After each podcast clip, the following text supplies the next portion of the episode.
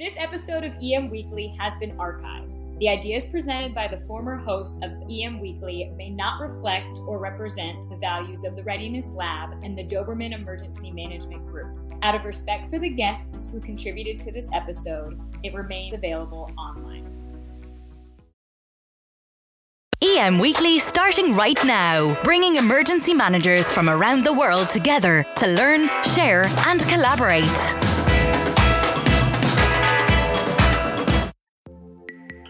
So securing the grid from cyber, and I'm pretty comfortable that we have uh, effective controls in place for that. But also on the physical security side, our physical security department, uh, which we, we share an office suite with, we work very closely with. They deal with um, uh, encroachment of uh, homeless population. They deal with encroachment of drones. People are flying drones over substations and power plants. So, uh, and then it's just always your your physical security issues, your trespass incidents, and uh, and you know stuff like that. Hi, and welcome to the EM Weekly Show. And this is your emergency management podcast. This week we are talking to Steve Kuhr about emergency management and public utilities, specifically power companies. Power is one of those partners that sometimes we forget about until we need them. But I also want to recognize the linesmen out there that work in harsh and dangerous conditions every day.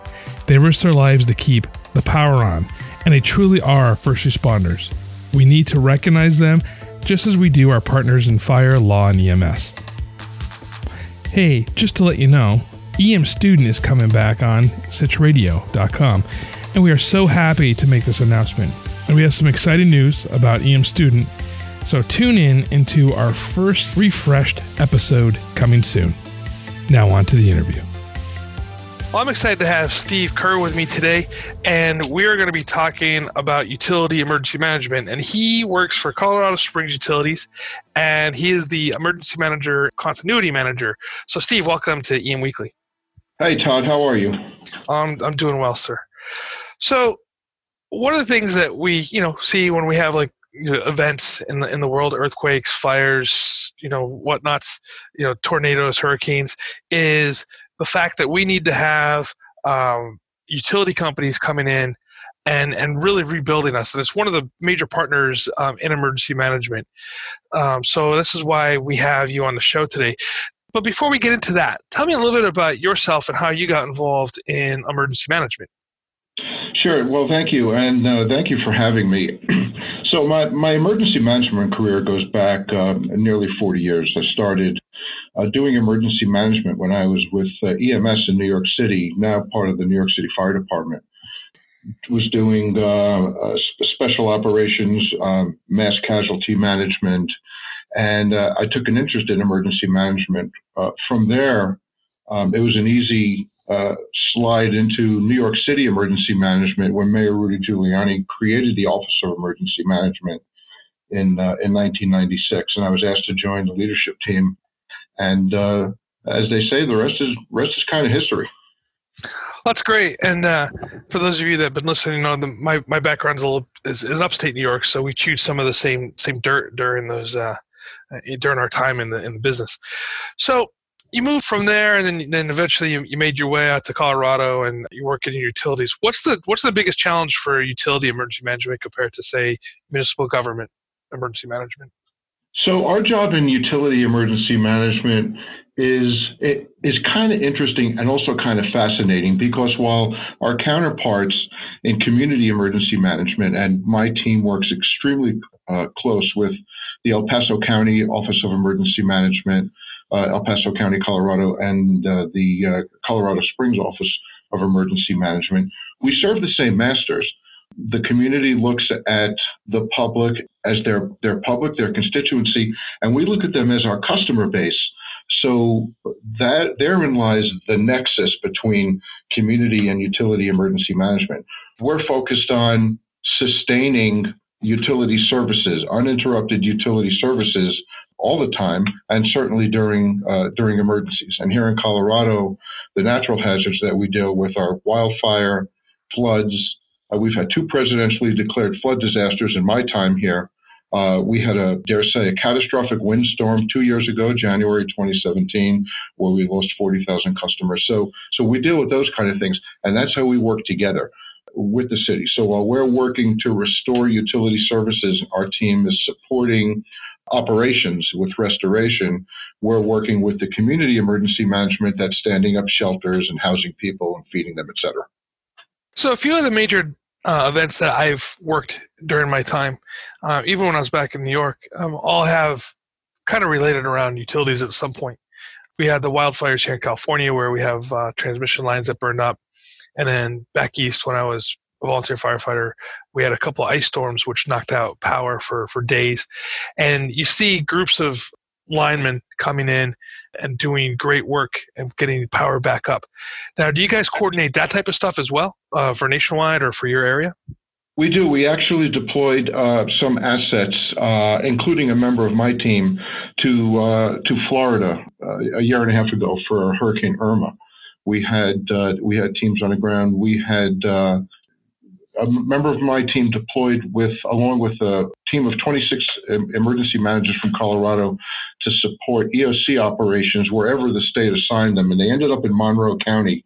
And um, it, Ken on my team was able to, as a career emergency manager, not only integrate well with, with the local emergency management, but he worked with the utilities, the electric and water utilities.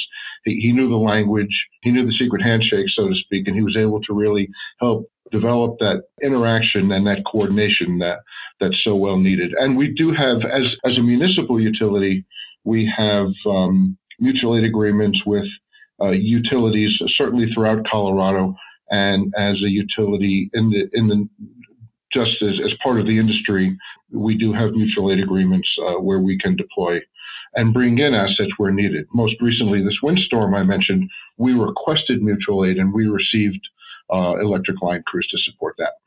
So, walk me through the mutual aid that you guys do with the utilities. What does it look like? How does it work? And then how do you activate it? Just by way of background, Colorado Springs Utilities is a municipal force service utility. Uh, we provide electricity uh, from generation uh, all the way to through delivery to, to, to your account, meaning you know transmission, distribution, etc. Uh, water, we own and operate uh, 26 reservoirs across the state, and my team is responsible for emergency planning for those reservoirs. Uh, so we provide drinking water to the city and parts of the region wastewater, and natural gas. We don't produce natural gas, uh, we distribute natural gas. So mutual aid on any of those services uh, looks like a call in or a call out to our uh, our sister utility. So we work with a big investor-owned utility in Colorado Springs, uh, Xcel Energy, my team and I are very close with their emergency management team, and our electric operations folks are very close with their electric operations folks. It's literally just a phone call. So my team will do, we'll support mutual aid with uh, with logistics.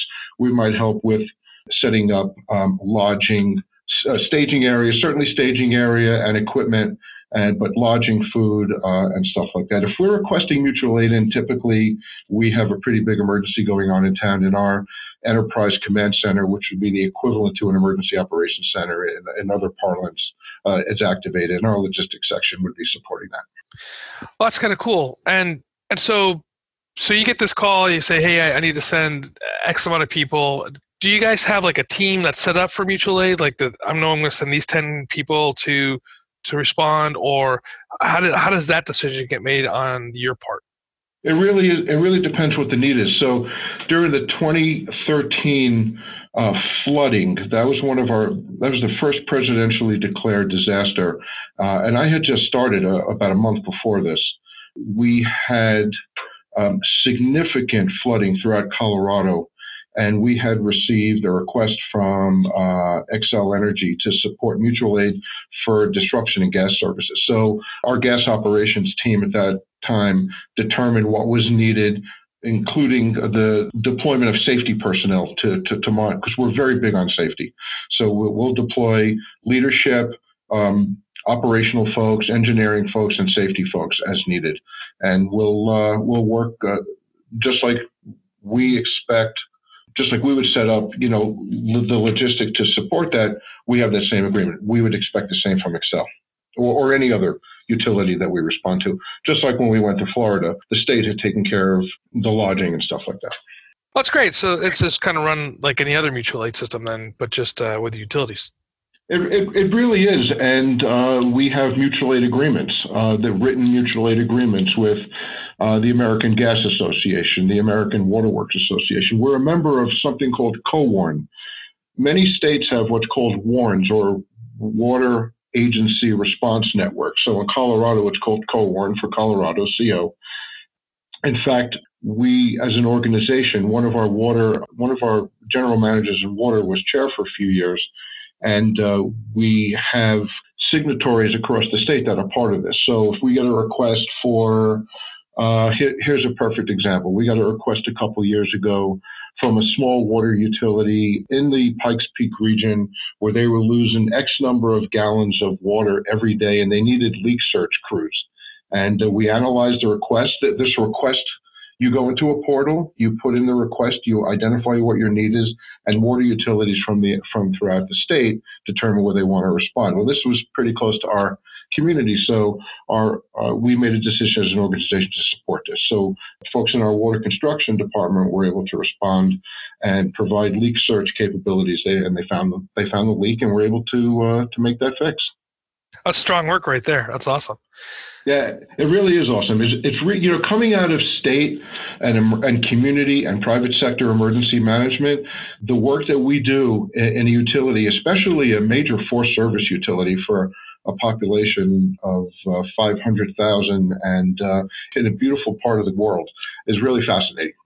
You know, we we always talk about the first responders as EMS, fire, police and I think sometimes we forget about the the linemen that are out there, and they are putting their lives on, at risk when they're when they're giving us utilities back, um, and on a daily basis. So I just want to right now just you know tell all the linemen out there that uh, I do appreciate what they do, and and I really think that you guys are all part of the team. So just want to kind of put that I, out there right now.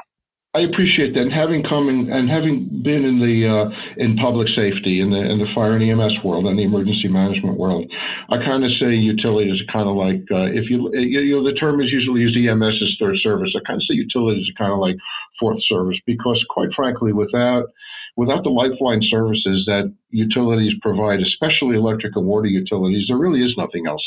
Not not in contemporary American society.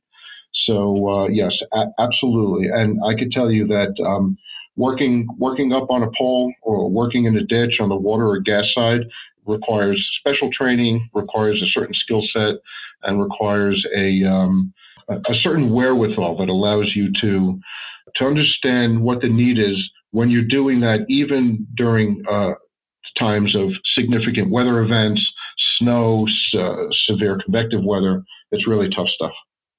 You know, there there are very few things that scare me in the world. I, have been through a lot of stuff in my life, but electricity is one of them that just really kind of I don't want to mess with. And so those those men and women that climb those poles and and have to go into those ditches, uh, like I said, that that's some that's some hard work right there, and they have some internal fortitude that some people probably don't really have. So yeah. that's for sure. I, I, and you know, it, it's it's competitive. The uh, we're hosting here in Colorado Springs uh, in March the uh, American Public Power Association uh, Linemen's Rodeo, where um, between three and four thousand linemen from across the country are going to come and compete.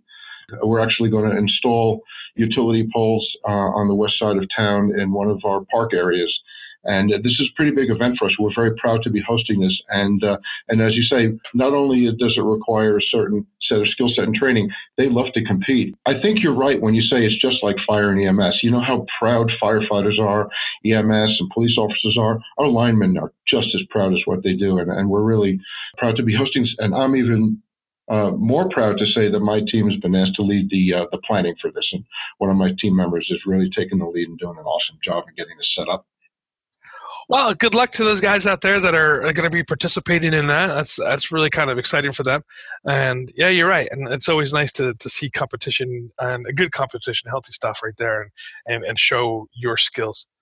I want to change uh, direction here a little bit. You talked about power poles, and that's one of the conversations we've been having here in California, specifically associated with the wind events that are starting some of the uh, the fires.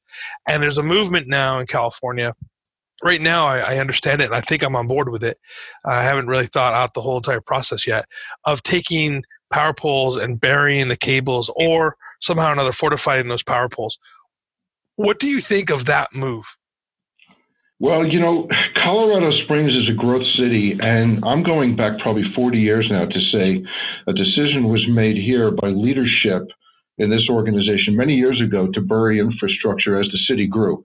And it's interesting when we say that because when we had that windstorm I mentioned earlier, the outages were pretty much not pretty much the outages were centered in the area where we still have overhead distribution because it was it was uh, the the old infrastructure and we had very few outages if any in areas where we've built infrastructure. As, so as Colorado Springs has grown to the north and to the northwest and northeast, it's all been buried. So I certainly think it's a good idea, but uh, as a as a measure of mitigation. But there's certainly a cost there, and utilities will have to weigh you know the cost benefit against uh, you know who's really paying for that. Uh, are they just going to eat that expense? Do they pass the expense off to the customer? So it's a it's it's a challenge to answer.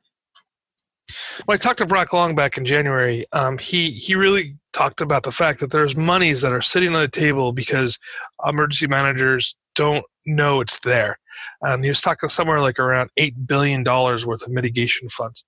Could we use some of those monies to offset the cost of burying utilities you know, that's an interesting question because most utilities, or, or, most of your larger electric utilities, are investor owned utilities, not municipal utilities such as we are, and uh, don't have uh, access to federal funds, even during a declared disaster. You know, their insurance is supposed to cover it. Uh, so it's, it's, a, it's a really good question that deserves further analysis. I mean, I, I certainly would support the idea and we're we're already doing that as as I mentioned. But to do it retrospectively and to have the federal government pay for it, I think that's a that may be actually something that needs to be analyzed in in the Code of Federal Regulations 44, or maybe even needs to be answered by Congress. The money just sitting there doesn't mean it could just be used by private by private organizations. And no, I understand that, and and and that's true. I, I just looking at this as an overall picture as as a public safety issue, especially in California, or even back in New York for that matter, when we have those ice storms and we're out without power for, for weeks. You know, something that if we can stop that from occurring, that there's life safety issues associated with it. So anyway, that's just me talking and thinking. So that's kind of the way my, my brain works sometimes. you know, Brock would have to answer this or his recovery mitigation folks, but as I recall, um, there is some opportunity for organizations that provide government-like services, and I think this is where hospitals started to benefit from from remuneration for federal disaster funds over over the past few years. So I, I am not sure that's been answered on the utility side, and it's it should be a, an open question. So what can we as emergency managers do better to build the relationship and or understand the role of utilities in a disaster? Well, fortunately for, for the fire department, police department, emergency management agencies here in Colorado Springs, they have one utility. Uh, we provide, as I mentioned, electric, gas, water, and wastewater services. And our relationship, and, and you know, it may be because we're a mid-sized city. It also may be just because people are just awesome here, and we've experienced catastrophe.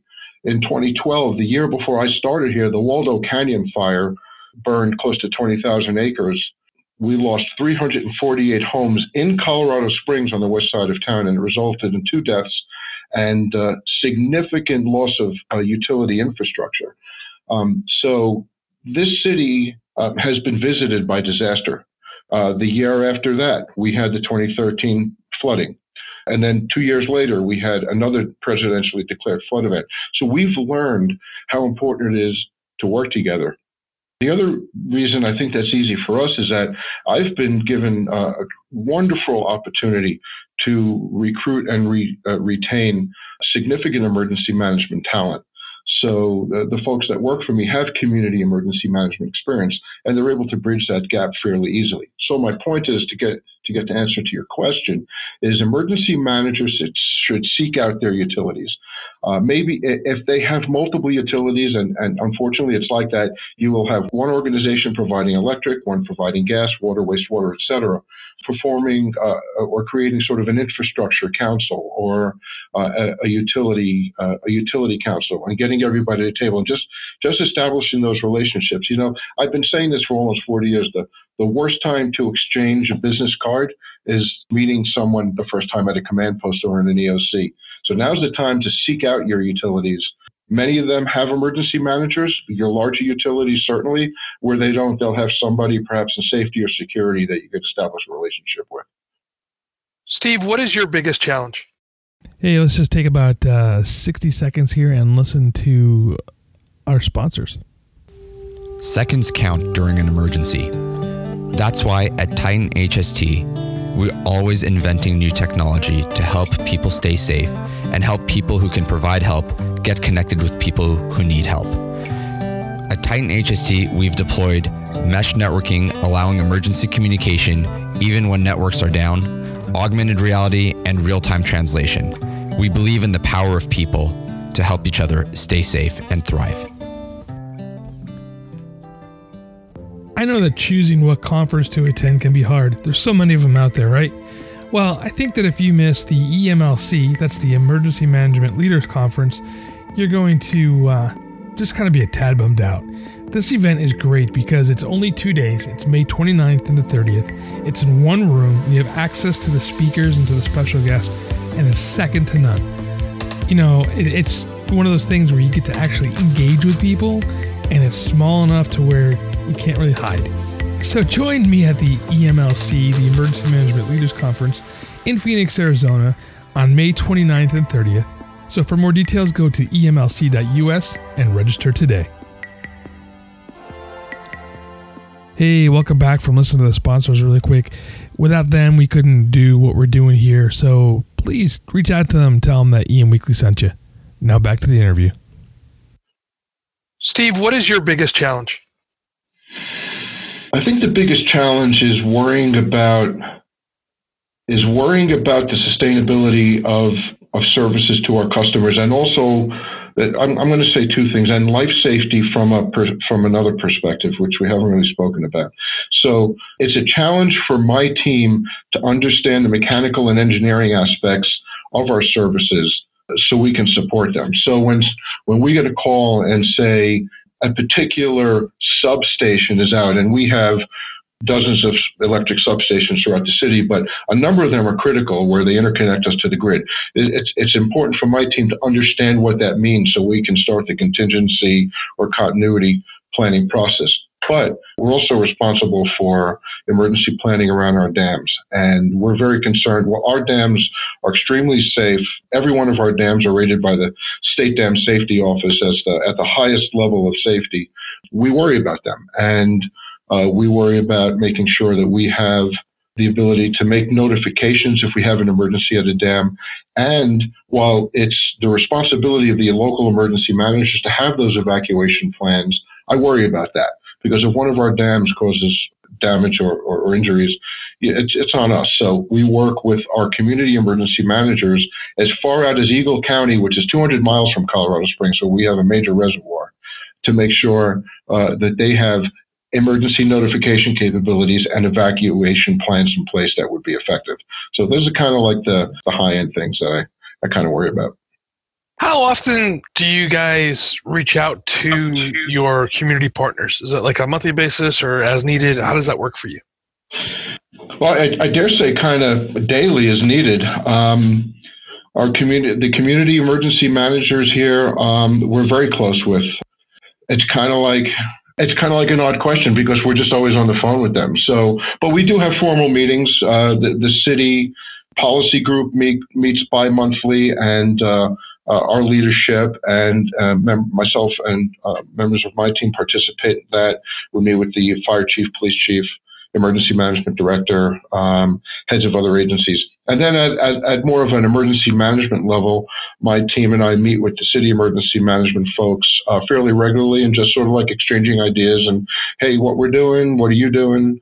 Uh, and there's also um, what we call an emergency management collaborative in the Pikes Peak region that was started just around the time I came here by the city emergency management director, and that's grown to about 70 emergency management representatives uh, from um, city emergency management, county emergency management, utilities, which is us. Um, all the universities, U- University of Colorado, Colorado Springs has an emergency manager. Uh, Colorado College has a public safety director that does emergency management. All the five military installations in town uh, send their emergency managers to this. State Homeland Security and emergency management attend this thing. So it's it's really become um, a really well-oiled machine. Uh, also, federal Homeland Security attends as well, the critical in- infrastructure folks. Uh, so we're really pretty tight down here. I got to tell you, having done emergency management in a few different places in the U.S., this is really a very gratifying place to work because people do network and work really well together. It really is a phone call. Yeah, I'm blessed to have that same that same working relationship in in uh, Orange County, California, because uh, we play really well together in the sandbox, as I like to say. And you're right. When you're talking about exchanging your business cards, you always want to do it at the over coffee instead of over the back of the patrol car. You got it. Absolutely. So, kind of moving on here, and talking a little bit about security, and then I know you do continuity as well. But when you're working with like the securing the grid type stuff, what are the challenges there? Well, you know, I, I think our biggest threat to, and, and not specific to the grid, but I think our biggest contemporary threat is cyber right now. I think we just need to look at uh, these ransomware attacks, of which we had a major ransomware attack in Colorado in 2018 where our, our State Department of Transportation suffered uh, the consequences of a ransomware attack over over a series of weeks, to the point that the, the governor declared a state of emergency and activated the EOC to, to manage this. And uh, we have a really solid state emergency management director that really led the state through through recovery. So we've looked at that pretty closely, and we, we've taken that we're taking that really seriously as far as continuity planning goes uh, in 2019. So securing the grid from cyber, and I'm pretty comfortable that we have uh, effective controls in place for that. But also on the physical security side, our physical security department, uh, which we we share an office suite with, we work very closely with. They deal with um, uh, encroachment of uh, homeless population. They deal with encroachment of drones. People are flying drones over substations and power plants. So, uh, and then it's just always your your physical security issues, your trespass incidents, and uh, and you know, stuff like that. I remember a few years ago here in California, somebody was driving around throwing um, acid bombs um, into some of the substations. And that was when we really started looking at securing and what that means with the substations and, and what the impact on that was. And so that was my first look into what it really means to look at security for grids. And it's, and um, again, that's a, that's a job that I don't think that I, I would want to tackle right now, but you guys, I think, and when I say you guys, I'm talking about all of the uh, uh, utilities for for the most part are, are, have a pretty good handle on it, and, and I do commend you guys for for working quickly and strongly on that area. Well, you know, California produced the Metcalf incident that the, the, the industry, not just in the United States, but abroad, took notice of, where uh, in April, I believe it was 2013, Pacific Gas and Electric suffered an attack at their Metcalf substation, uh, which is in, in, in California. And uh, there were electric cables cut in a, uh, in a manhole that led to a high powered rifle attack on the substation. Power never really was lost uh, or was lost for any great period of time, but it resulted in an environmental incident because a lot of the substation uh, cooling oil ended up leaking so uh, the Department of Homeland Security and the FBI jointly, uh, with PG&E, did a national roadshow, and I was fortunate enough to attend one of those briefings. And so the industry took note of that, and uh, we've worked collectively uh, as an industry to strengthen our security around our substations, et cetera. We also have uh, regulations to follow under uh, what's called NERC, the North American Electrical Reliability Corporation, which is a part of the U.S. Department of Energy. So we have NERC, uh, NERC standards to comply with with regard to security. Probably should leave it at that. That's a good spot to leave it. All right, I'm going to ask a, another kind of uh, question that's going to might be a little uh, long to answer. Two things. We had two issues that happened in the last few years. We had the Northeast power outage with the Cascading event, and then we had the outage in in the western United States where where a cascading event started in Arizona. what can you we do to reduce a cascading power outage? Well, I I think to some extent that started after the, the, you're talking about the 2003 Northeast power outage, right? That started in like Ohio, went up into Canada. So th- uh, that gave birth to what I just described, NERC, the North American Reliability Corporation. So there are there are standards that have been put in place now for what's called the BES, the Bulk Electric System, uh, and that uh, and and and we certainly we we generate, transmit, and distribute electricity. So we're we're responsible to comply with those standards as well. So, we, so we do that. And since 2003, the SCADA systems have matured, and the interaction between electric utilities and protocols between the electric utilities matured. You know, we have what's called spinning reserve. So if a, if a if a utility in our let me call it a mutual aid region, which would be southern Colorado, experiences an outage, we're responsible to compensate for some of that loss within the electric grid, within the grid itself, because it is an interconnected thing. We're spinning extra electric to compensate for a dip, and, and our next closest, largest power plant is, is the regulation. So, and other power plants are prepared to to support us. So, so since these major outages you're talking about, there are programs that have that have been put in place to compensate for that. Outstanding. Before I let you get going, I got a couple more questions to ask you. So one is, what book, books, or publications do you recommend to somebody in emergency management? That's a great question, and I'm gonna I'm gonna give you two books. Every emergency manager in the United States has absolutely has to read Future Crimes by Marc Goodman. And what is Future Crimes? Future Crimes is a book by an FBI futurist who provides, in plain English, uh, an analysis of today's cyber security environment. If you want to learn about the dark web, if you want to learn about sock puppets, and if you want to learn about ransomware attacks and the abuse of big data and where your information is going when you log into your Gmail or Yahoo or whatever free internet based email you're using, you need to read that. And I think emergency managers are so focused on their local hazards, meaning their natural hazards, wildfire, flood, blizzard, ice storms, that I just don't feel that we're giving enough attention to cyber as an industry. A cyber attack will bring a community to its needs.